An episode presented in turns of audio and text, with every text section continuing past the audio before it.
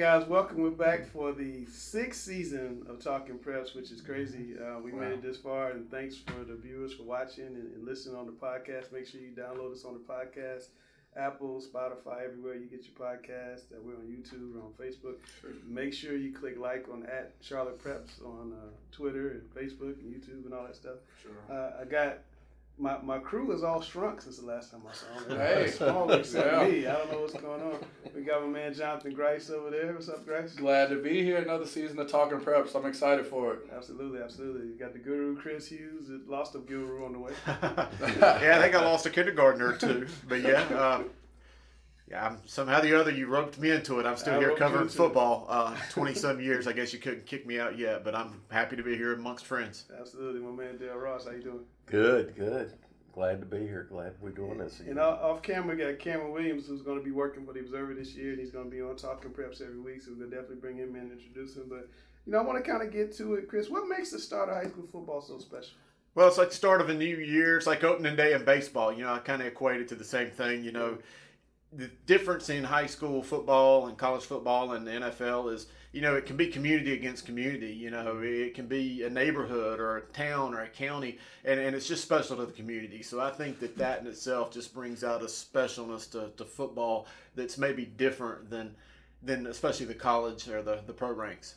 Grice, you coach. What, what's it like for you, get, you know, kicking off the start of the season? Because everybody going to the state championship on week zero, right? I mean, and, and not even just that. I mean, I think it's even beyond the state championship. I mean, I think you know, you know, Guru got into it. I mean, it's representing your community. I mean, you get those goosebumps knowing that you got everybody from your community in the stands, ready to see, you know, what the team looks like, yeah. full of hope, optimism, and you just have everyone that's genuinely excited to see their community represented by this football team. Yeah. And whatever's going on in this world, whatever is going on on out here, you forget about it for two and a half hours, and the only thing that matters is between those lines. Absolutely. Well, Dale, up in Charlotte this year, we got a brand new team, Palisades yep. High School.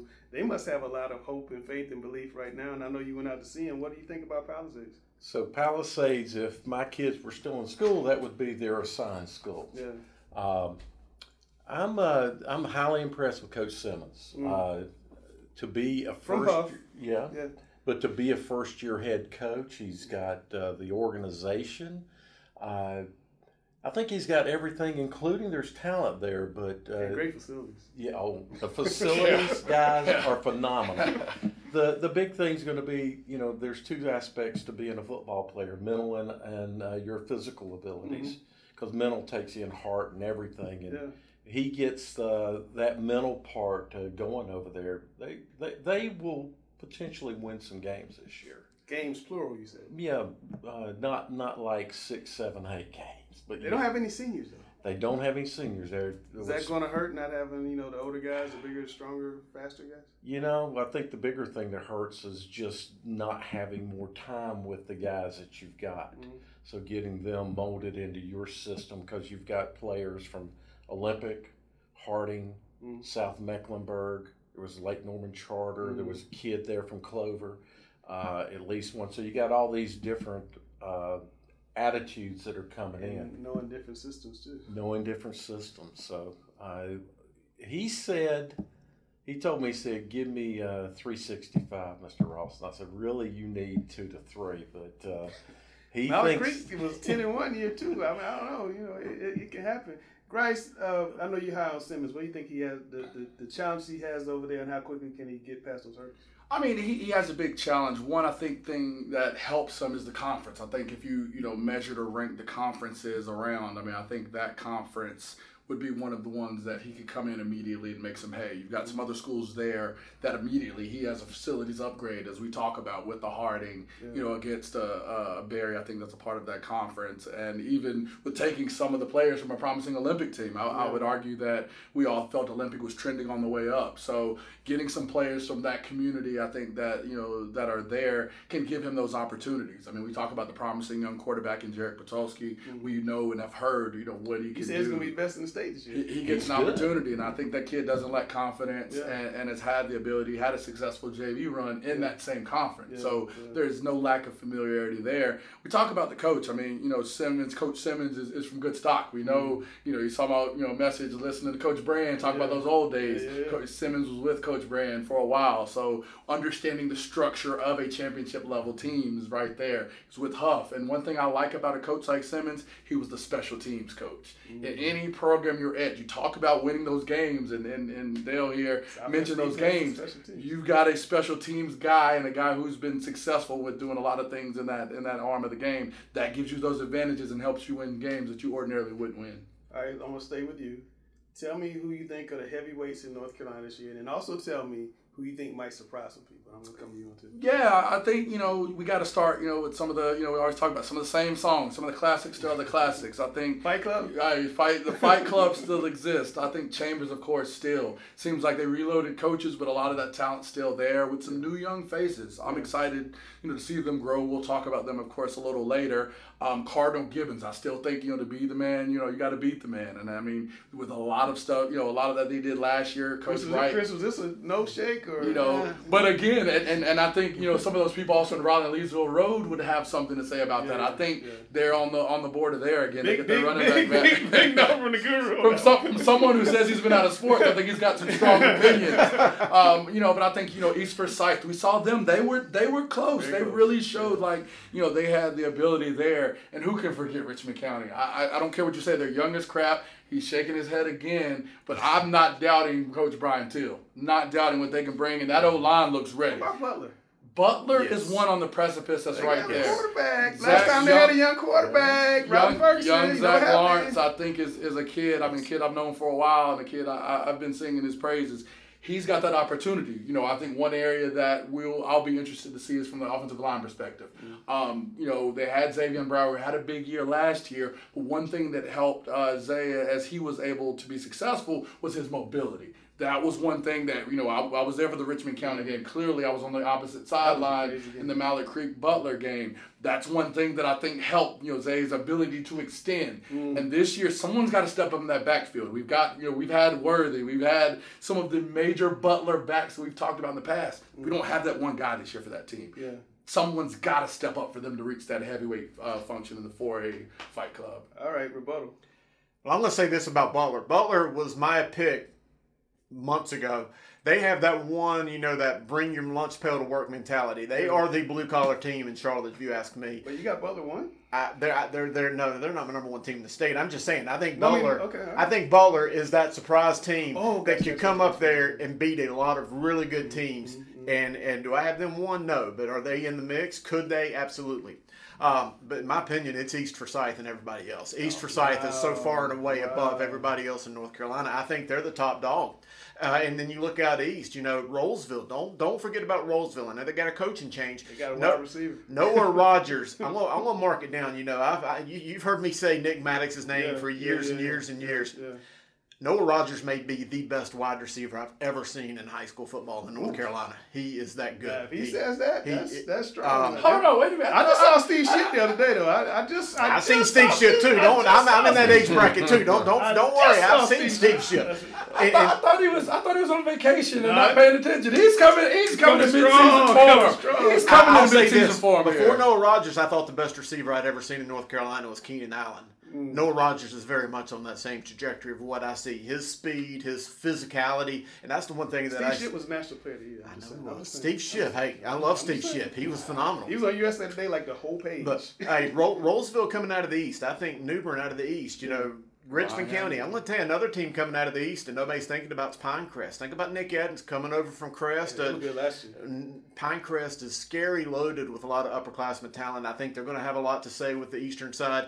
Uh, Rolesville, you know, Leesville Road, powerful running game. Leesville Road's going to be very technically sound. They're going to be really good. Looking here in uh, Charlotte, I don't think it's Charlotte and everybody else maybe like it used to be. And by the way, I'm not forgetting about Cardinal Gibbons. Uh, you know, till you beat the man, you you got to beat the man to, to be the man. They've been to three straight state championship games. Um, and then of course here in Charlotte, I mean Chambers. I think they're going to be really good. I think I think Mallard Creek. I think they're going to be a little bit better. I mean, there's still going to be a lot of the same particulars here in the West. I think Mallard Creek could be really, really good this year. What do you think? Possibly. 17 uh, starters back, you know, third round exactly. They've got a they lot got an all-state quarterback yeah. from, from Charlotte Latin. I know the, the speed limit's going up for him a little bit this year, but I think a little bit. He's going down to Buford, Georgia, week two. That's uh, going. That's, that's 45 to 95. I, I get that. We'll know. Saying, we'll know early. Is, yeah. Yeah, but what I'm saying is they have all those guys back from a team that made the playoffs, right. and they added and one the, thing they needed is a quarterback. I think so. Uh, I think they within their conference. Uh, getting by both Hough and Vance is going to be real tough. Chambers. I'm sorry. I, am sorry, Chambers. I can't get it past. I can't me. get it. I do it. But uh, I do it. Too. Of course, I think Chambers. They're.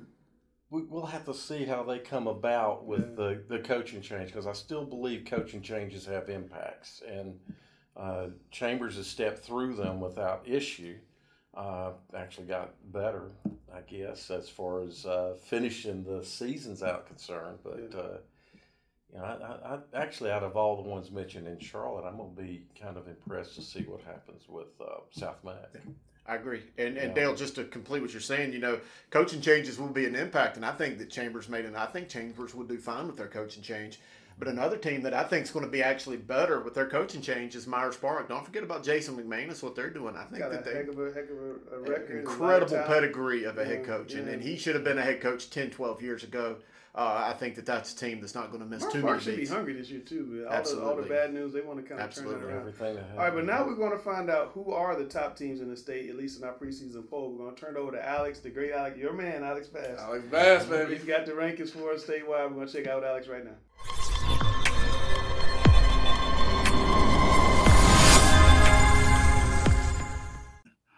Here we are with the 2022 high school football season. Sorry I can't be with you in person today, but technology enables us to thrive. So let's take a look at some of our rankings here. Uh, let's begin with our state 1A rankings. And the beat goes on for Tarboro, championship community, championship program year after year.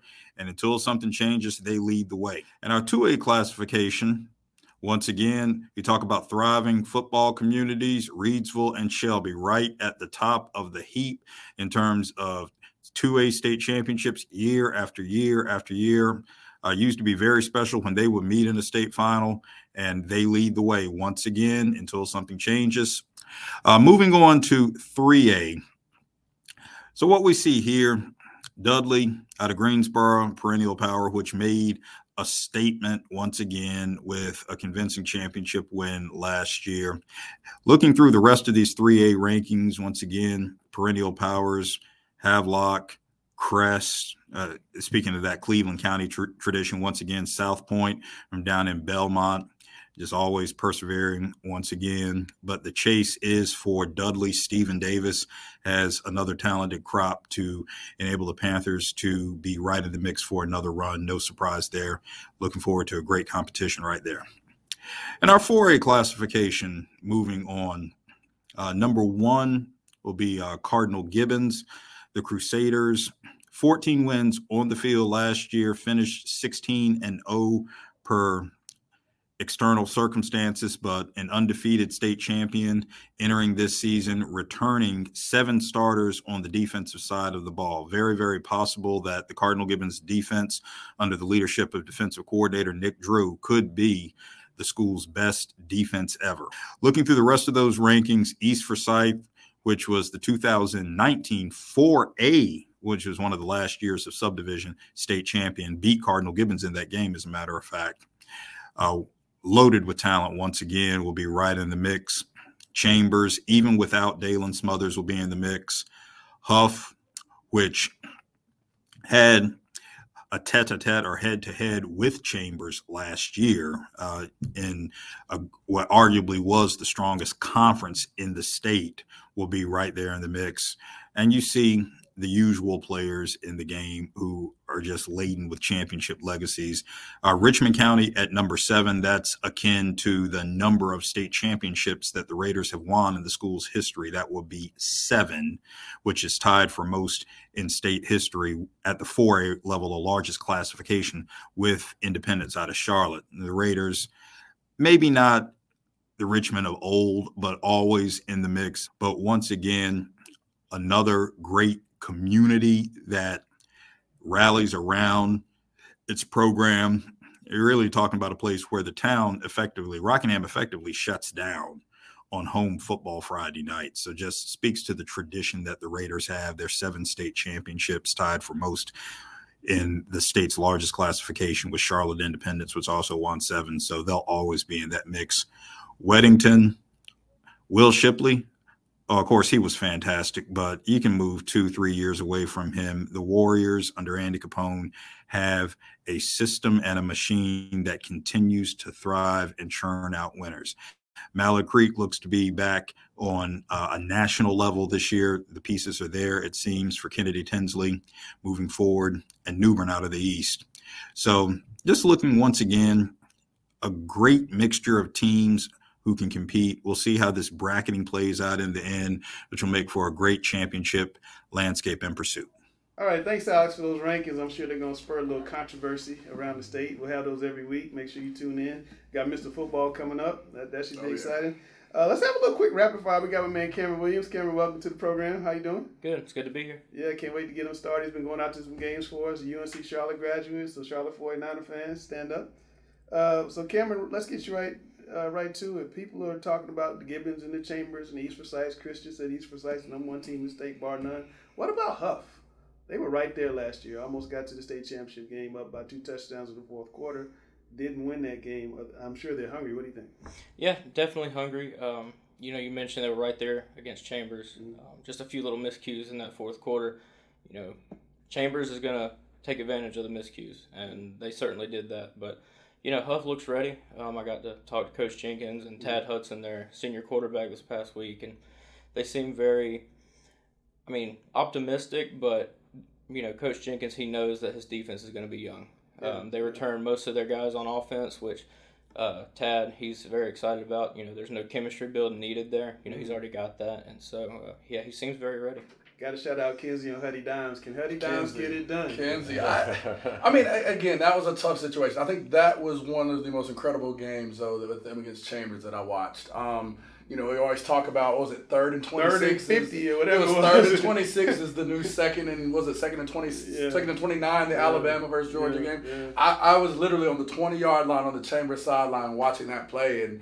You know, it, it was one of the more incredible things I've seen recently in high school football, and that's going to spur you to go one of two ways. Um, it's really going to put that chip on your shoulder, really get you to focus and work hard for the next year, or it's going to kind of put you in a situation where, where you're never the same they're at a major crossroads. I mean, you've got one of the best quarterbacks, I would say, in the state whose time has finally run up. I mean, uh, you know, we've kind of talked about how feels like he's been there six or seven years. Yeah. My head coach now at Cox Mill, Deshaun Baker, was his offensive coordinator, and he's going into Played his at Richmond year. his freshman year. Played right? at Richmond, yeah, started at Richmond his freshman year. So, I mean, you've got a kid with a ton of varsity experience. This is finally his senior year what is he going to do with it? He's got the offense, got the guys. I feel like he needs to be successful. But you know, he's really going to have to carry the load this year with the young defense. Going to be excited to see how they look. Uh, let me flip it a little bit. You've been on Twitter talking about South Carolina has an advantage on North Carolina in terms of practice and when they can hit and stuff like that. Why is that? I mean, it's one of those things that's just frustrating because when you have a our state association, whether implicitly or explicitly encouraging interstate games between North Carolina teams and South Carolina mm-hmm. teams, mm-hmm. when we're put in a situation in week one where the standards are inequitable, where one team is able to again get scrimmage games, get live reps against another team, mm-hmm. and be able to start sooner than another, and then they have to actually compete on a level playing field it, the situation isn't the same. And I think that's something that we need to adjust. We can't sit here again, the same team we're talking about, can they do it? Now we're going to sit on here and judge them week one off of their performance when they're going against someone on a different playing field who's been allowed to do more. I just don't think that's fair, and especially in a world where coaches are, you know, getting scrutinized and getting mm-hmm. fired, getting let go, or, or however you may have it. Mm-hmm. That's putting them in a situation. Our state literally is putting them in a situation. I think where they're at a disadvantage, and that's something I don't think is appropriate or fair. Around a long time. Yeah. What do you think? Well, it's it's not just that they start earlier in the uh, for their fall practice. Mm-hmm. They're year round thing. Mm. So and, and their integration of the coaches into the school and uh, athletics and football in particular being a more fundamental thing within the school. Mm-hmm. So it's a year-round thing that they're developing players. Uh, the fact that they they hit before we do, mm-hmm. uh, they actually have full game scrimmages before we have just normal team practice scrimmages. Mm-hmm. mm-hmm. They, as Grice said, they are much further ahead. So. Uh, I don't use that as a judgment of what a Charlotte or a uh, one of the border. We have a lot of border schools that play, yeah. you know, across border early season because uh, you know there is an advantage. But uh, I don't think John Q. Public knows. They just say South Carolina beat exactly. North Carolina, so they're better. You know what? What's it take? Two to three weeks to get your team to start getting your team in line for what you know. I usually say by the third week of the season, third to fifth week of the season, you know what you've got, and and what you've got is going to be pretty much carry through. It, it'll mature, but you've got yourself in line by your, say, let's say, third week of the season. Uh, South Carolina is nearing that point when we play them in the first game. Mm-hmm. So uh, there is an advantage. It is. There's definitely an advantage. Uh, let, me, let, me, take you back, Myers Park. They're starting a new, another new coach. We talked about McManus coming in, and they got another new system. What do you expect mm-hmm. from the Mustangs this year? So four coaches in four seasons. Yes. Uh, that's a lot of change. Four systems. Four systems. And a but huge, now, in a huge. Uh, the first change wasn't that big of a change. You know, going from Chadwick to Harmon. To lose your uh, coach right before the season starts. Well, but Harmon was the assistant. Yeah. He was the assistant head football coach, yeah. and the system and everything changed. Uh, mm-hmm. Uh, so I don't think you just lost the head they, coach. They did get to the state semifinals. They got to the state semifinals. right? exactly, and and that kind of set up expectations for last season, yeah. which overall was. Uh, you know, they won conference last they, No, they tied. Well, they should. What they? I mean, they they, they tied with, with the three way. Right. South, I mean, uh, uh, excuse me, with uh, South Macon Ardrey Yeah and they should have dominated. they should have gone under no, and then they had to give that up too, right? Oh, yeah, that's true. So little, little scandal, but they didn't go deep in the playoffs, no, they and they didn't impress quite the level that we thought they were because they were on that trajectory of yeah. of this is going to be a state title. They started out game busters, absolutely. But do you exactly. expect, can they get back to that level of Harmon this year? They have the they have the talent there yes, to do it. Big and it's just a matter of adapting to a new system and does that blend in uh, maybe things go smoother based off of you know the new toys shiny new toys thing. Here we go, the shiny uh, new toys. That was not my saying. Where's Alex? I know, right? That's for you, Alex. Uh, but we don't have the shiny new toys syndrome, which yeah. really there's a lot that goes around that syndrome. And Mr. Newman and Mr. Newman is not there anymore. Right? And that, yeah, exactly. So uh, I think they can compete, but right now, I, I, I have it hard to say that they're ahead and shoulders or even above Ardrey and uh, South Mecklenburg. Okay. Um, yeah. Charlotte's always sending teams to the state finals, Grice. Um, does that end this year? And um, I'm checking my sheet. Who's coming out of East? I mean, I, I, think you're gonna get a Charlotte team to, to go to the state final. Now, I mean, the Guru just said East Forsyth head and shoulders. They play in the West. I've got to see it. I've got to see it. Yeah. You know, I think East Forsyth is going, I think East Forsyth is a really good football team. I What's think last time a team not from Charlotte made state?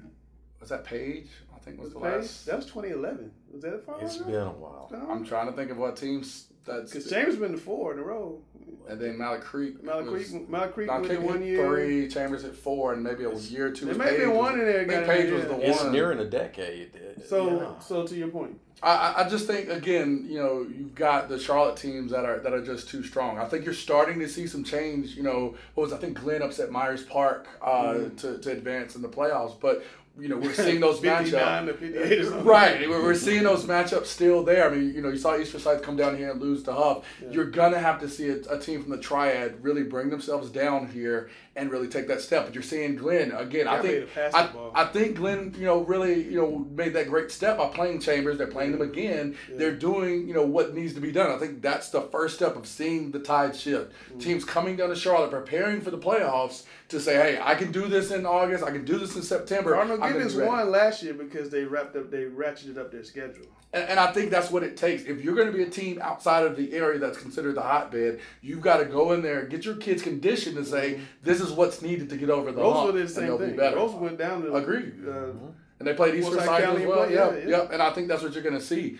Um, I think this year, when you talk about the East, though, to me, that's going to be one of the most competitive sides. I mean, you know, we always talk about the West being the fight club. Yeah. Uh, I would give it to 4A, but the 4A West a lot of times has been that fight club. Yeah, yeah. The East, I mean, like you said, you know, Guru's already talked about Pinecrest. I mean, we know, you know, Coach Eddings from Crest is, is over there. He's going to make sure they're an instant contender. Gibbons, I mean, again, you've got to beat them to get through Nick there. Drew, shout out Nick Drew. Hey, Nick Drew is that guy. You know, he's become, like I said, the darling of, of the show. But you've got a lot of talent. You got a lot of programs there. I mean, I again, I'm still I'm, I'm still going to talk about Leesville Road. I think that's one of the best running backs. Him and, and Herring and, and New Bern. I mean, you've got some of those best running backs, mm-hmm. Sampson and New Bern yeah. on the defensive side. So you talk about the, the the key players, but I don't think there's a team that's head and shoulders above that East. Got five or six teams hold the feet to the fire. I mean, you got to beat the man first to, to consider it different. I mean, Coach Wright has, has done an exceptional job and has taken that next step to play the teams. He wasn't scared to schedule and make sure you've got Chambers on that schedule again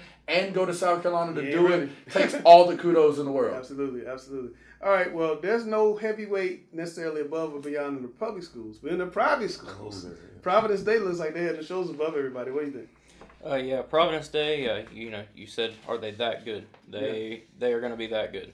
Um, they return several players, both on offense and on defense. They got like and, a dozen Power Five dudes on this team. Yeah, and you know, number one being Jadyn Davis, their quarterback, uh, previously from Catawba Ridge, if I'm yeah, not mistaken. Yeah, absolutely. And uh, he's coming in. Got offers from Bama, Georgia, Clemson. You got Bama in Georgia in the eighth grade. in the eighth grade. For a while, yeah. Wow. Eighth grade. Yeah. So yeah, so you know, you got a guy like that leading the team, and you know, their head coach Chad Grier, he he realizes that you know this team could be the team that you know, go undefeated and run the table.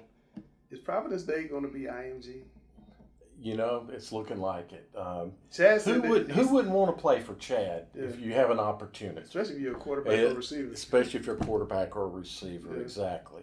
Uh, you know, when when Chad took that job, a lot of us thought that that's what's going to happen. Yeah. And, and, but Providence. Day will move to uh, maybe plan a little bit more of a national schedule, I believe. So yeah, I think unfortunately, I think so this, this is the beginning of of the monster. Uh, exactly. Cue, cue the Darth Vader music, likes to say about Mallard Creek. Yeah, yeah. No question. This, I think, this year is going to be phenomenal for them. It's yeah, going to be a phenomenal. They, they just have to watch out not playing down to the competition because that's some games that right. aren't necessarily going to get catch their eyes. They have to be make sure they don't have one of those weeks when we turn the ball over or it rains and we miss an extra point or something. They got back to back weeks. They face Weddington and Charlotte Catholic, so yeah, that'll be a good yeah, test. Those, those be, Very those good definitely test. good test. Absolutely. Weddington, regardless of what people think, Weddington's going to be really good. Weddington's solid. Now it's time for one of the most popular segments in the show, Cameron. It's Chelsea's World. We're going to see who Chelsea's interviewing, and we'll be right back.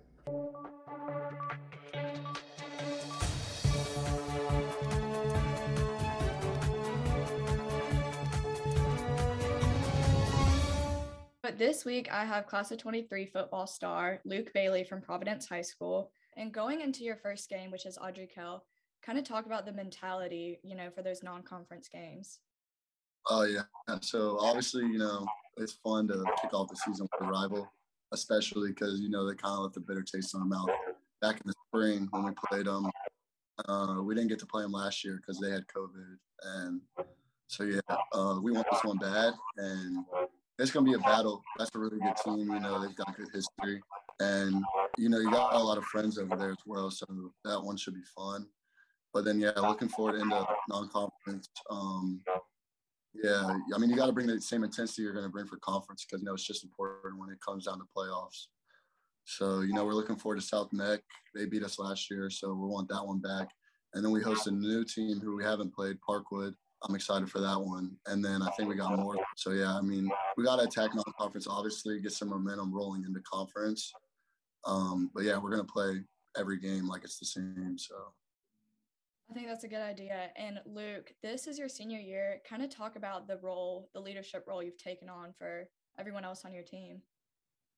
Oh yeah, I mean, as a senior, you're expected to kind of step into that leadership role, especially if you're you know, the playmaker or you're a big time or you're one of the main players on the team. So, yeah, I mean, it was something new for me because, I mean, always I just had the seniors to be able to lead and I just, you know, went out there, listened to what they had to say.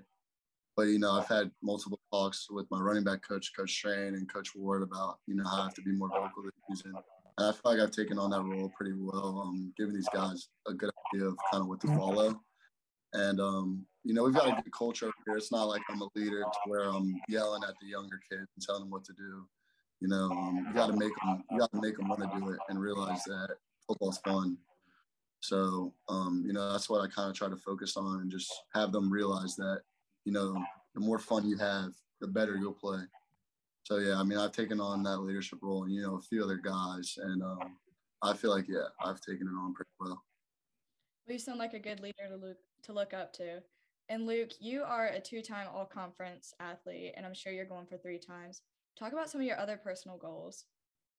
Oh uh, yeah, I mean, obviously, um, I'm proud of the two times All-Conference, but you know, once you've kind of established that, you want to get bigger. So you know, I, I want that All-State and you know that's something I'm striving for this year. And I think it's I don't think it's a window. I mean, I think it's something very accomplishable. Um, so yeah, I want that, and I obviously I want to receive my first scholarship to play football. So you know that's really what I'm working hard for. But I'm not really thinking too much about personal goals right now. You know, I just want to win.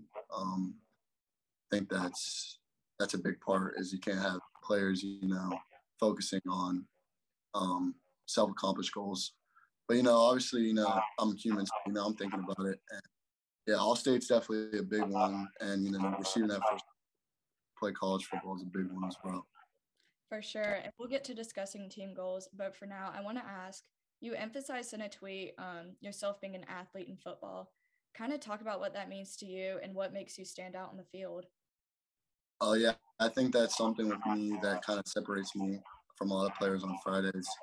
Um, I think Coach Ward can vouch for this. That you know, you can kind of put me anywhere. You know, obviously not on the line, but uh, uh, yeah, I, I played some linebacker this summer, and uh, I played some defensive back, uh, and then obviously I'm moving to running back this year. But my first three years I played receiver. So um, yeah, I mean, I think that's important, and I think that's something that should help with my career because um, I mean, I'm not a selfish guy. If, if, you know, if he's asked me to play one position, I'm gonna go do it, give my max effort and I think that's um, something that makes me special and versatile. Is that I, I can't just play one position. You know, I think I can play it all, and if you know I'm giving my full effort, I think I'm gonna do it to the best of my ability. Yeah, pretty solid all around. And going back to team goals, um, also from an athlete's perspective, what's the expectation for Providence this year, and what are you guys really working towards? Yeah, I mean, obviously we got um, as a lot of people know, the main focus of our teams uh, we got a big O line, so you know we're expected to be able to pound this year. But um, I mean, yeah, we just want to win. We want to win games. We want to win it all. Um, I don't think that anyone really thinks we have a chance. You know, I feel like we're normally doubted by a lot of people. But um, yeah, I mean, that's the main goal is to win it all. And um, we've been focusing. I think we've done a really good job this summer of, of wanting that and reaching that goal and working for that goal. I think you can expect a lot of wins from Providence this year. You can expect physical, fast team, you know, going to smack you in the mouth. I think, you know, a lot of people think that we're hurting because we lost nine seniors, I think, on defense. But everybody's stepping in and they're ready to go. And um, I'll vouch for those guys any day. So. Well, Luke, I look forward to seeing those results. Again, this is Luke Bailey, class of 23 from Providence High School. Thank you so much for joining. Thank you.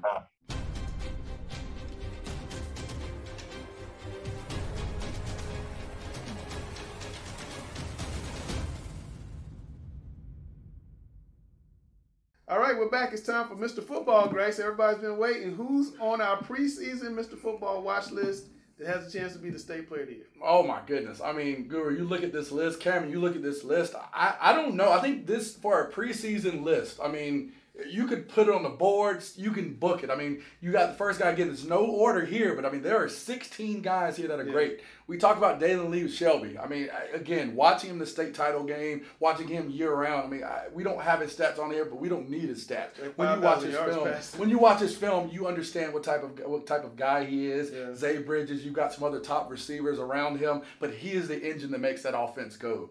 Um, I think number two, that was our darling. Uh, it was a fr- from went from fresh face to Mr. Football. Yeah, our yeah. first guy that did that was Marquise McCombs out of Chase. I mean, we talked about him first, and I remember you bringing him to our attention as one of the nation's He's leading nation in rushing, yeah. and really didn't slow down. I mean, I think you know his, a, a slow down game for him was about maybe 250 yards Yeah, and a couple touchdowns. last year. It's pretty impressive. He he's incredible. We look for him to do the same thing. well, Chris, what do you see in Jadyn Davis, the next guy on our list? What do you think about him? You know, I like his swagger. I mean, obviously he's a great athlete, but he, he's just got a great mind. He loves football, uh, and that's the main thing. He loves football. He ain't afraid to get his get in the film room and, and study film. He loves practice. And, and to me, you can love the games all you want, but Coach Grice knows this. You gotta you need to find a kid who's willing to get his fingernails dirty and practice mm-hmm. and get in there and, and do it play after play after play. You want to be good in front of four thousand fans, or you better be willing to do it four thousand times with nobody watching during practice. And, and that, that's what he's good at. Absolutely. Then we got a guy, DJ Scott from Leesville Road, Grice, 1,500 yards last year. I'm telling you, that's the one thing. Guru is sitting there looking at me. Hey, Leesville Road has got a bell cow. They got one coming back, and probably I'd argue one of the best in that East. Well, they do, and they've got a coach that loves to run the ball. He pounds the rock, and they got an offensive line who's going to open up some lanes. So that is that that's double trouble. Isaiah McNeely is one of the leading three-year rushers for last year out of Smoky Mountain. I know you like the small school guys. I mean, there's another one that's going to be really good. Uh, Ty Turberfield was one of your favorite Yes. players last year. He's coming back. He's like a double-double. I loved watching him. 2000, Yes. 2000 he can have this I, year. I loved watching him. Uh, state championship game. He went against that, you know, the mighty Tarboro, Yeah. the Tarboro T. But he again, you could tell one of the best players on that field in that state championship game. Look for him to do the same thing uh, on in the West and dominate. And, uh, and what over about Folger Boaz, Chris? Me, sir. One of the one of the best young athletes in the state. I mean, he but he's a phenomenal baseball pitcher. Uh, he's going to win a life, though. I mean, he is a from.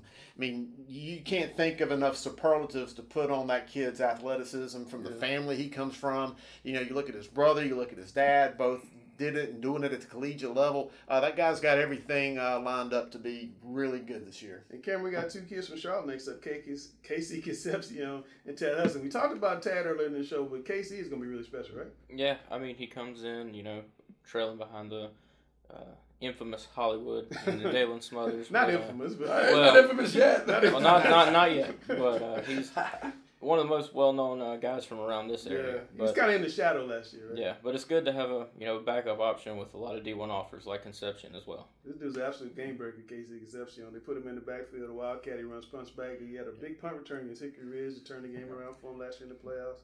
This is a dominant player. I'll make a bold prediction.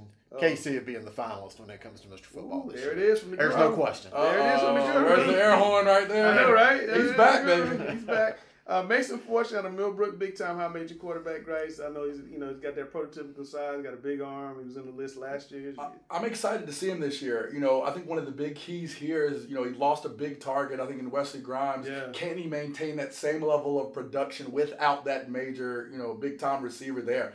I mean, again, I love his you know, fundamentals. I love his numbers, love the highlights. That's going to be the key. Can he spread the ball around Yeah, a lot of those yards went did go to, to that one guy last year. Absolutely. Um, Chris Colorado Maiden, guys, committed to UNC, one of the fastest players in North Carolina. Uh, he's going to have a big year. They got a quarterback to transfer it in this year, so they're going to keep chucking the ball in Maiden. I think they're going to be really That's going to be exciting. Also, Langston, if- for those that want to check him out, if I'm not mistaken, they've got a nice, nice scrimmage this week against East Forsyth. Uh-oh. If I'm not, I think I got to check that. I know they're playing in Mooresville though, Okay, so okay. anybody that's around get a good chance to check him out to see how he's looking so far early this year. All right, and we, we talked about Noah Rogers out of Rolesville as a number two or number one recruit, depending on which service you said. David Hobbs out of uh, Robinson could be the best player in North Carolina. Well, That's been great. Go ahead. He, he might be, but I'm going to make another bold prediction. Well, Noah Rogers is my number one to win for Mr. Football. There it is. It's yeah, over. We I've can got give it up say right here. now. You Noah, might as well can you go ahead and give Noah, it to him. you come on you the might as well go ahead and give it to him. No, come oh on my the show. Oh my goodness. We'll, we'll have Alex come do an interview with you. Come on the show live. It's over. I think I think I think the key though again post Byron Brown. I mean I'm, I'm big on that. David When Hobbs might be at Alabama. Byron Brown was phenomenal. Wait till you see the new quarterback. That's No, I'm gonna excited. I'm They excited cannot to be see better it. I'm excited to see it. But again, He's Byron the- Brown was again. Byron Brown was a finalist. Byron Brown was a finalist on Mr. Football. So we're talking Yes. about one of the best Twice. quarterbacks. Twice. Twice. One of the best quarterbacks in the state two years in a row. This guy coming in immediately has to be at that same level. Well. Be careful. All right, y'all hating on my man David Hobbs. David Hobbs is MVP of the state championship basketball game. He's a stud football player. He's getting recruited by everybody. Everybody. Everybody. Yes. We're not we're not hating. He Again, might be he might be the best player in North Carolina. We're we are not hating. Again, You're I, I like him. No, I, I think I It's think he's just- great. I think he's an incre- incredible guy. He's got to make sure he puts the stats up. That's the problem. It's just unfortunate his name came after Noah Rogers.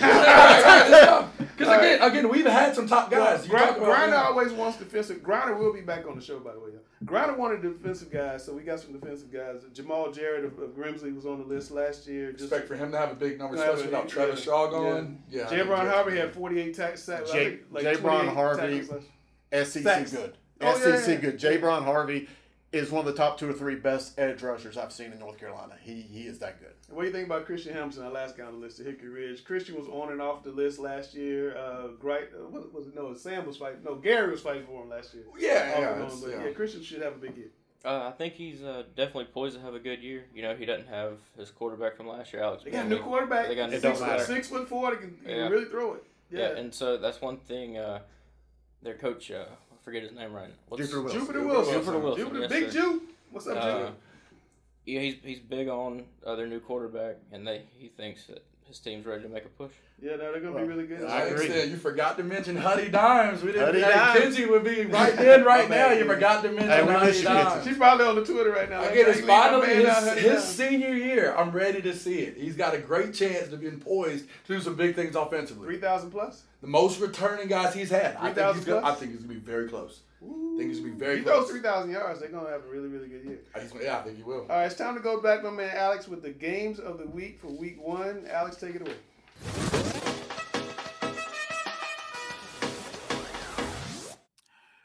And here we go as we draw closer to the first week of the regular season. It's a little different this week, not necessarily some eye catching traditional matchups, but a lot of matchups with significance. So we start off on Thursday night, August 18th. Mallard Creek at Myers Park. As I just mentioned in the rankings, Mallard Creek, which is looking to return to national level competitive form. And uh, Kennedy Tinsley will have the Mavericks ready to go. Mallard Creek going to Myers Park. Very significant for Myers Park, if for nothing else than the fact that Myers Park is in a position to play a game finally. I know that the Mustangs crowd is very, very excited about that with the litany of distractions of this past off season, a new coach, and everything else that happened off the field. So just playing a game will be very, very good and delightful for the Myers Park community. Should be very exciting on Colony Drive. All right, we got Charlotte Christian traveling to Weddington. Mentioned Weddington, and the beat goes on there. And Charlotte Christian, which fell short in about five of its games last year. If you look back at the Knights ledger, you're talking three point losses, one point losses, multiple overtime losses. It, it, it was amazing, absolutely amazing, and not reflective of the quality of team that Charlotte Christian had. The biggest thing that Charlotte Christian just has to avoid is last year is last year. I know they have a, a game against Providence Day down the road, which will draw a lot of attention. Christian just has to ensure that anything that happened last year or anything that's awaiting this year does not become a distraction. You look at the rest of these games right here Dudley and Page, two traditional Greensboro powers. Hope Mill, Hopewell at Cox Mill. Uh, that is the Grice Bowl. Jonathan Grice, who used to be at Hopewell and now is the Cox Mill offensive coordinator, it will be very, very intriguing there. New Hanover and New Bern, just a great Eastern North Carolina game. I have uh, Ravenscroft at Granville Central. Maybe not the same type of game as the rest of these, but that is the first game of this season for the Ravens. Ravenscroft coach Ned Gonet begins his 42nd season there. He is the longest tenured head coach at one high school in North Carolina state history. He surpassed Jim Oddo of Charlotte Catholic, who was at Catholic for 41 years. So that's just a historical note there. Robbinsville and Asheville, great mountain game right there. State championship programs, 1A level and at the 3A level in a beautiful setting at Asheville Stadium. My goodness, that stadium buried into the base of the mountains is just beautiful, particularly at this time of the year. And we have Southern Durham and Wake Forest. Wake Forest returning to the historic Trentini Stadium, which was closed last year. It used to be Wake Forest University's old campus stadium when the school was located there. Beautiful stadium for football, championship program that the Cougars have, and welcoming Southern Durham to reopen that stadium. And then lastly, and North Carolina's biggest game of the week, I think most of us can agree, will be played in South Carolina. 4A state champion Cardinal Gibbons will have a rematch with 4A state finalist Chambers, and that game will be played at Rock Hills District 3 Stadium. I think we all can agree that this game will be the biggest in the state with much to discuss. Is that not right, Mr. Grice?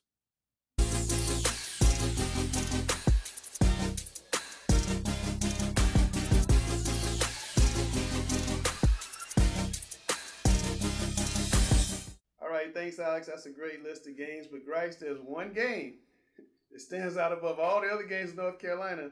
What you got? Come on, man. You know what game we're choosing. It's Chambers Gibbons again. Uh, you got to choose it again. The rematch. You know, Chambers is going to come out there like Debo, looking, you know, looking for, uh, you know, the rematch. Man, it's going to be one of the best games I think in the city. I think the whole city, uh, in, against Rock Hill and Charlotte's going to be at this game. What has to happen for Chambers to win?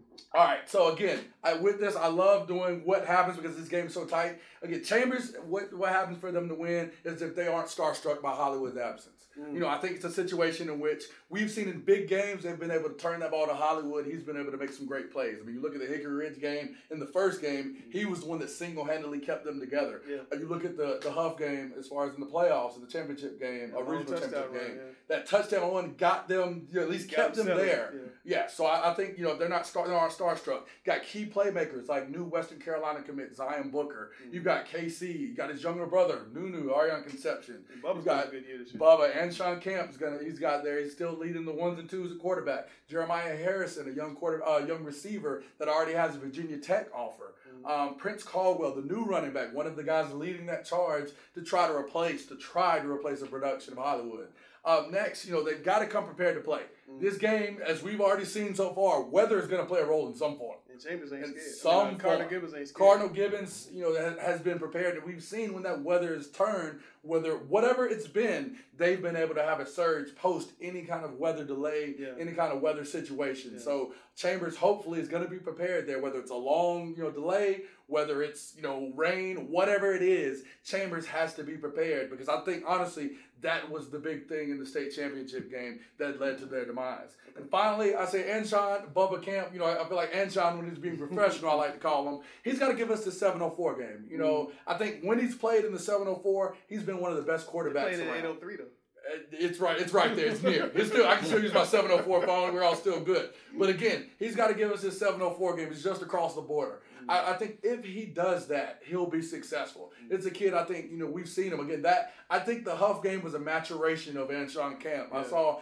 they're in a situation they're down. You saw he really didn't turn. He didn't turn the ball over. He to me was the more polished kid in that regional championship game. I thought he was the one that led his team, was able to bring them down. The big clutch throw when they needed it came from the Anshan Camp side. Yeah. So he give us his he gives us a 704 game. I think he's going to be successful.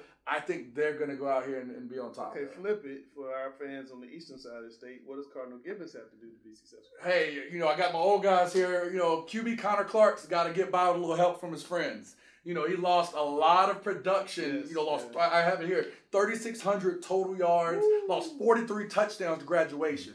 Again, you talk about big big play Shotwell. You know Malcolm Shotwell's gone. You got to replace You that got- running back too. Ian Evans, yep, you got the running back is gone. So again, that's I think it's twenty one hundred yards from the running back. I, I think that's a lot of production that's He's got gone. a state single season rushing record last year. He, I think had that. He was at the one game he had like six Yeah. touchdowns, maybe Apex. Yeah. I think who Yeah. it was.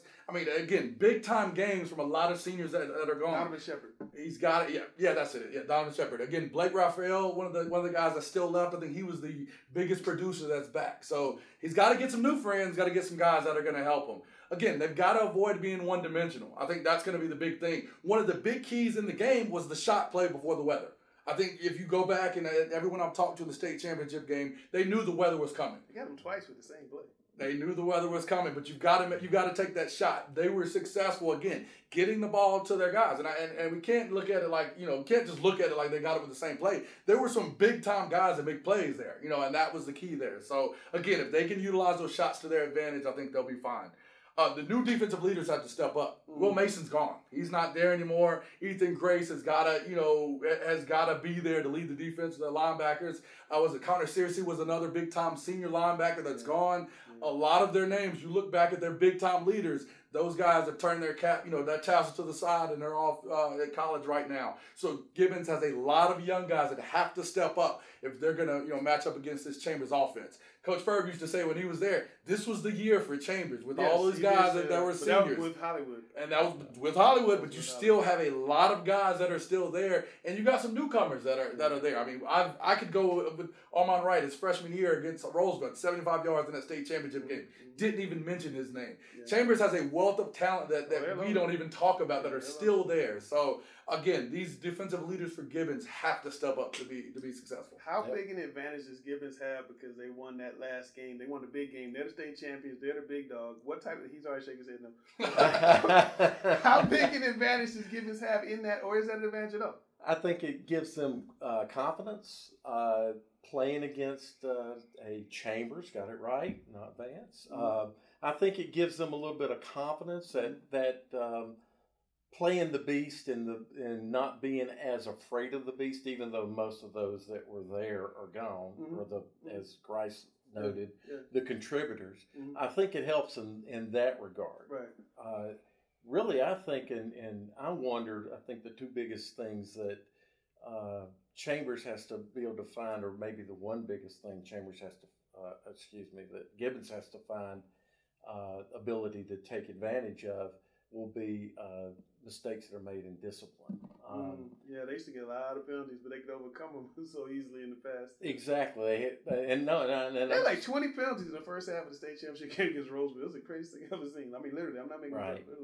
But I'm I'm speaking here about the mistakes uh, that Chambers makes. Yeah, yeah, that's right. Uh, right, right. So um, can they overcome? Can um, Gibbons overcome that? Is there an advantage for Gibbons not having to play his game in Charlotte and playing it in Rock Hill? Or does that matter? I don't think that matters. Matter. No, because I, I, really think the, the game's going to be the game mm. if it was played anywhere.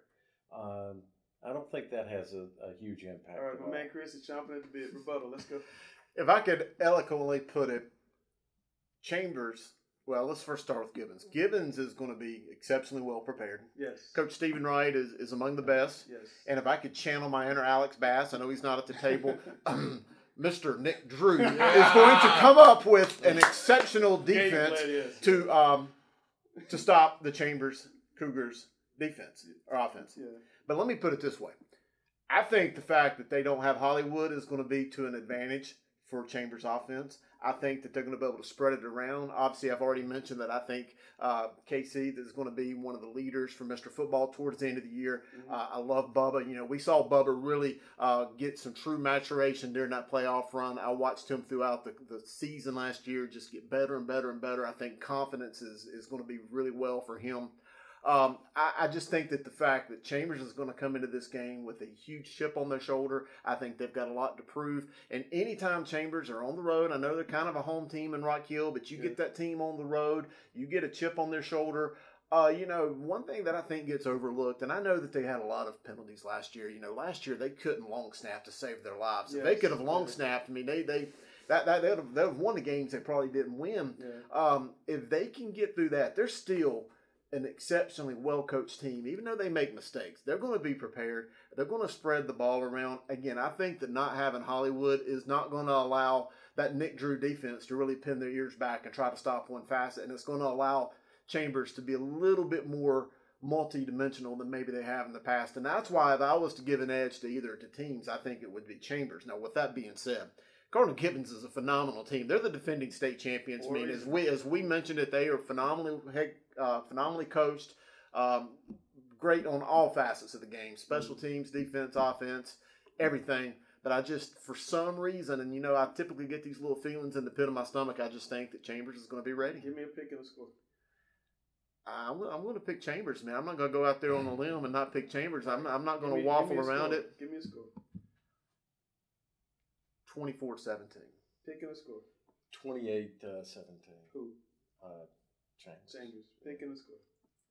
I, I can't pick it. I, Can't pick honestly, it. I think it's going to be right there. It's going to be a touchdown. The key for me is just Fourth quarter game. It's oh, it's Oh, fourth yeah. quarter game without question. Both both games were down to the wire, but I think the key with it, and, and we kind of talk about it, but when one thing I think even even Guru got to the number of kids from Chambers that played in the state championship game Yeah. versus the number of kids from Gibbons that played in that state championship game. Massive advantage for Chambers in that. You've got a lot of kids from Gibbons that graduated. Can they handle that hostile environment? Because playing Chambers is unlike any other team you play. Last question. Is this the first of two? Is, it- is this the first of two? No. No, not first of two. First of two?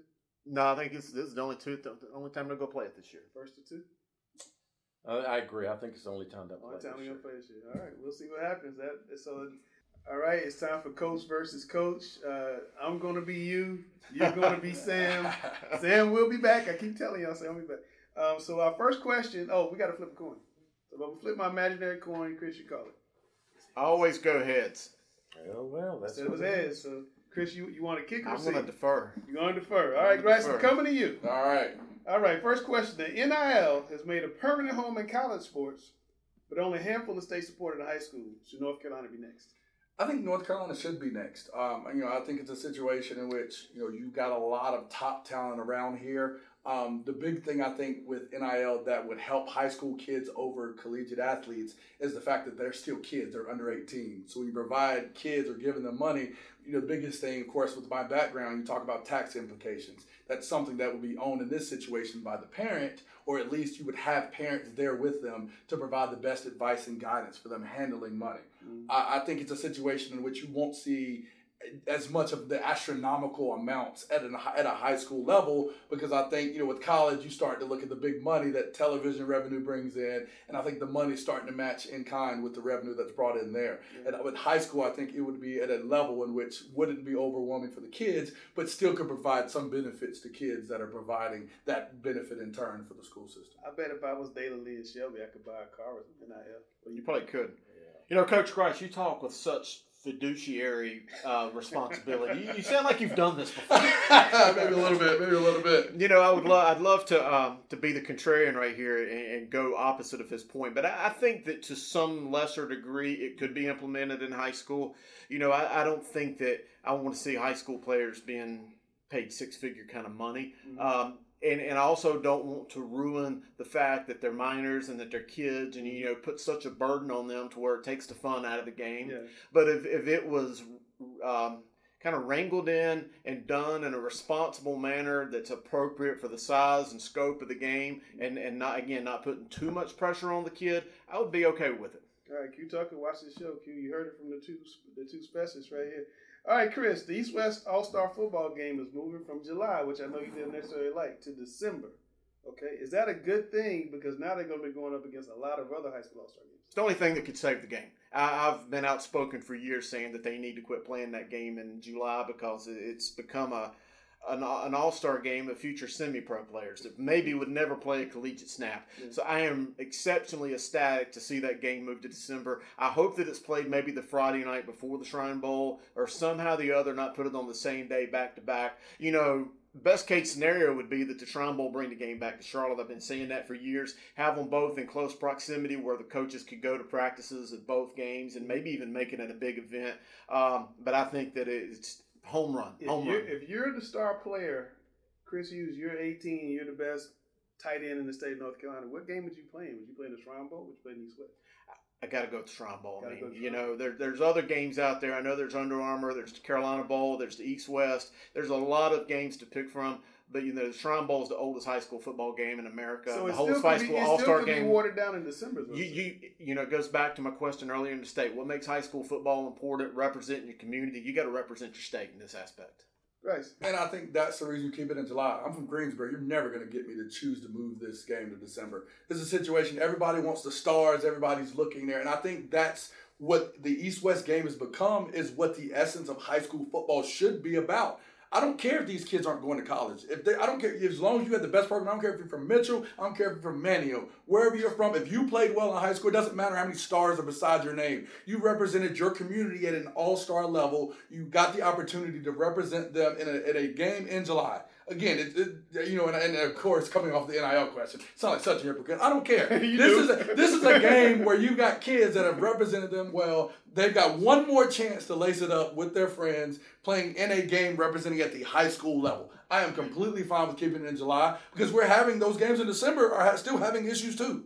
Those games aren't just because they're in December. They're not curing all ills. Okay. You don't have guys that are going there. All right, let me take you to 18 year old Grice. You're the best defensive lineman in the country. I mean, in the state. Are you going to play the Shrine Bowl, the East West, or the, the Queen City Shrine Bowl? It depends on where I'm from. I think that's also a piece there too. If I'm from Charlotte, I want to play in the Queen City Bowl. If I'm from Greensboro, put me in the East West game. I'm from there. Yeah. That's right there in front of my family. It's played in Jamieson Stadium. It's been played there forever. Mhm. It's going to be at a place at a time which I've grown up as a little kid going to see. And I love that. The same reason I love the Queen City Bowl because it represents Charlotte and the kids look to go there is the same reason as a kid from the 336 I've wanted to play in July at that All Star game. All right, I've got to bring in the third coach right here. I- i- Is this going to water down all these games? Because is Charlotte going to become a regional game? Is, is Greensboro become a regional game? And then the best players are going to go to Shrine Bowl and still go to Under Armour and, and U.S. Army Bowl. Well, I still think that the the best players are going to go to uh, when we look local. It's going to be the Shrine Bowl and then the East West, Mhm. um, and the So in front of the the Queen City national games, yeah, exactly. The national games, I don't think impact that as much because we don't have that many Yeah, yeah. national players. Yeah. But uh, does it water it down? Uh, not really. I think it just shifts it. If it shifted, which I would like to see it shift, because Mhm. I'd like to see it played in a football, you know, time frame Right, when right, we're playing right. football, Right. Right? Uh, 'Cause most college coaches don't want their recruits to play in July. Right, most do not, and and but truthfully, most of the kids that are in the East West aren't uh, Going to college. on college rosters, Yeah. and that's not a slap against them. No, it's changed. But- It's just a game. It's Yeah, just a game. It's just the it's game. Changed, it's changed. The rule of the game. And even the basketball is, is kind of, in soccer kind of getting that way too. All right, uh, I started with Greg. It's his turn. It's his turn. Okay, I'm not as good as you doing this. Um, has the rest of the state caught up to Charlotte Grace? Is the dynasty that We just had a regional championship game of two Charlotte teams that was a conference game in week five, and all of a sudden now the rest of the state caught up because of a rainy game in Raleigh where the other school walked across the street. He said that Carnegie was dummy. That's what that's what Coach Wright said. He said he was walking across the street. We talked about that. Just because you have one situation, what did I say? The broken clock is right twice a day. Yeah. Two years ago, we had the, the West winning all eight of the state championship games that were held. One team wins all of a sudden, and we've got a crisis. I think it's a situation in which you had an excellent team mm-hmm. beat another pretty excellent team mm-hmm. to avenge the loss they had from week one. Everybody wants to be uh, wants to overreact in these situations. Charlotte's still king until these teams come down on the from the west. They come down and take the mantle. Mm-hmm. Charlotte is still going to be king. Eastern Forsyth had a great opportunity last year against Hough. Hey, you got to take that opportunity. If East Forsyth is going to be that team, which I always call you know them the baby I'm making that conference, win your conference, get the one seed, have everybody come to Kernersville and take it from you. That that's the way to fix that. Play hard teams, win your conference, get the one seed, and have them come to Kernersville to take your crown. Outside of that, you're still coming down 85 or 77, whichever's closer, and playing on the north side of Charlotte as it's been for the past five to 10 years. Yeah, yeah. That's how it is. It's how it's going to be. We're going to see that until the, my 336 area decides to make, make something about that. Dynasty not dead. What do you say? I want to say it's not dead, but I'm, I'm going to say that with an asterisk and a little bit of a caveat. I do think Charlotte is still the best brand of football in the state of North Carolina, but uh, we've seen in recent moves, uh, ineligibilities, forfeits, different things like that. You know, there there is a definite crackdown in a lot of the player movement and things of this nature here within CMS and within the Charlotte area. And I do think that that could negatively affect some of the dynasties. and maybe positively affect some of the other teams who have been losing players. Yeah. Uh, so you know you may have some of the talent more spread out than maybe it's been in the past, and maybe you don't have that dominant team that makes a run year in and year out. But with that being said, I still think the coaching, um, the importance, you know, a lot of what the players do. You know, one thing, and, and, and I'll give Grice and a lot of the other guys that do this that makes football in this area so much better is that it's a year round deal. You've got the seven on 17s, you've got a lot of the personal training and football specific He training. gave you a shout out for seven on seven. Oh, we, we, we need to Seven on seven is still fake. Write on the football. wall over here. Write Seven that on the seven is still fake football. I'm going to say that. If there ain't offensive lineman, it's fake football. Right. But with that being said, I do think that Charlotte's still got better talent, Mm. uh, but I think that they're catching up. East Forsyth amazingly talented. East Forsyth, you know, we talk about East Forsyth like they're just some new run of the mill team, new kid on the block. East Forsyth has been in big time competitive big time games on the state level yeah. since 2009. So, I mean, they, they've been at it about 11 and 12 years under Coach Todd Willert. And, and, let's not forget, 2000, 1993, 1992, they won the 4A state championship game and dominated football. So, I mean, it's not like they're a new kid on the block, but they, this year, they're, they're, they're, they're the real deal. We're not saying that. I mean, even even in four single A, they dominated. Was that three straight? They went on a run in four single A or a small I mean, again, they've yeah. been successful. No, they, yeah, yeah. And I, no one's saying it like that, but when you put the Fight Club together, uh, you're in there with that light heavyweight, you're in there with heavyweight. So that you've got. I think the other thing is if you have to be multiple Charlotte teams in multiple weeks, I think it kind of wears on you a little bit. But just to finish my like thought, other though, Charlotte teams. and, and, just to finish this thought, though, I think it's only going to get Charlotte bigger. I think the triad's only going to get bigger mm-hmm. because sadly, and we see this year in and year out, programs like Richmond, Scotland, some of the far eastern teams that used to be dominant mm-hmm. are getting a little bit smaller by the year, and that's just a sad fate of reality that you know jobs are jobs scarce are out there. Yeah, People yeah. are moving more to the center yeah, of the state. The so you know, while the traditional powers are not what they were Charlotte's getting bigger by the day. We see. Ain't hurting Shelby though. Shelby just keeps so. Hey, there's something in that water out there. I don't know what they're feeding them, and I wish I could bottle it and give it to some other schools. I make some money. Absolutely. Uh, before we get to Grice's final thoughts, I did want to ask you guys about Hollywood. We, we touched on a little bit. Um, would you guys like to see him play? And I'll start Absolutely. with that. Would you guys like to see him play? Do you think there's enough out there for CMS to hold him back, or do you think there's enough gray area that you just kind of let him go? I'd like to see him play, obviously, because he's a.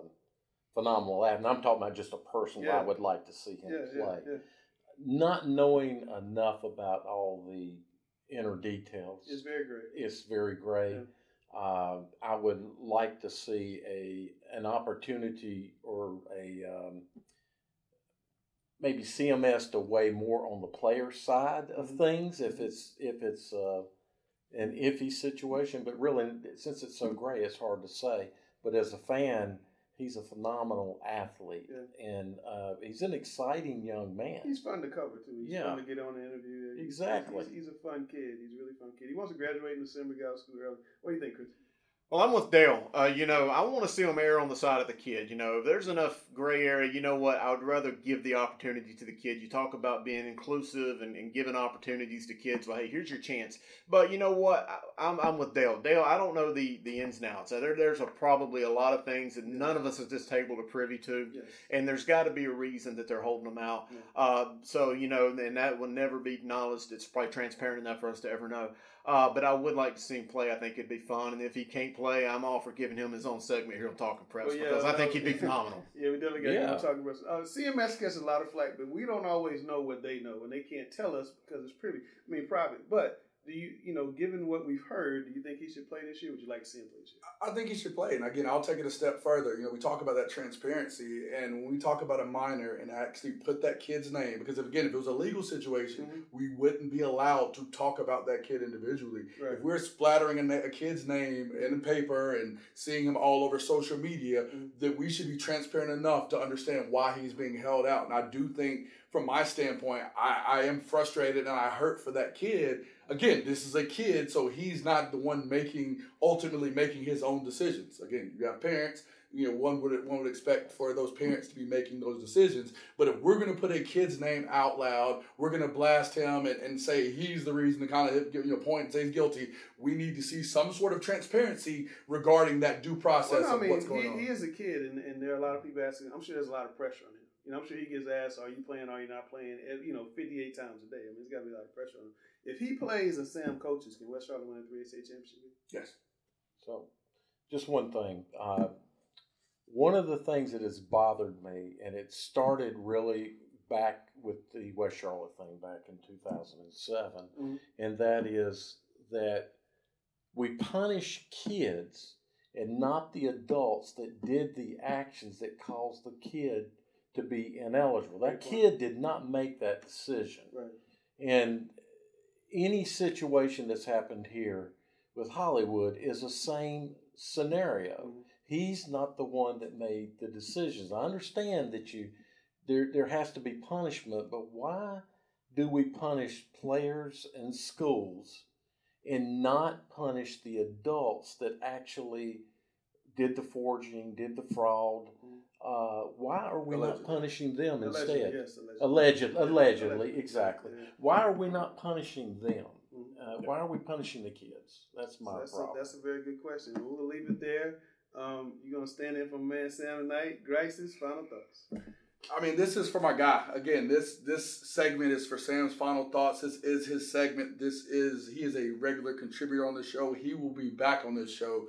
Um, you know, again, this segment and my final thoughts are with him. My prayers are with him. He's a guy. Again, if you know, no matter right or wrong, I, that's a guy I consider a friend. I tell him all the time. For the things he does, I can understand why people love you, and I can understand why people want to get you out of here. But the one thing that I think we all can agree is that he will do whatever he can to help any kid in need.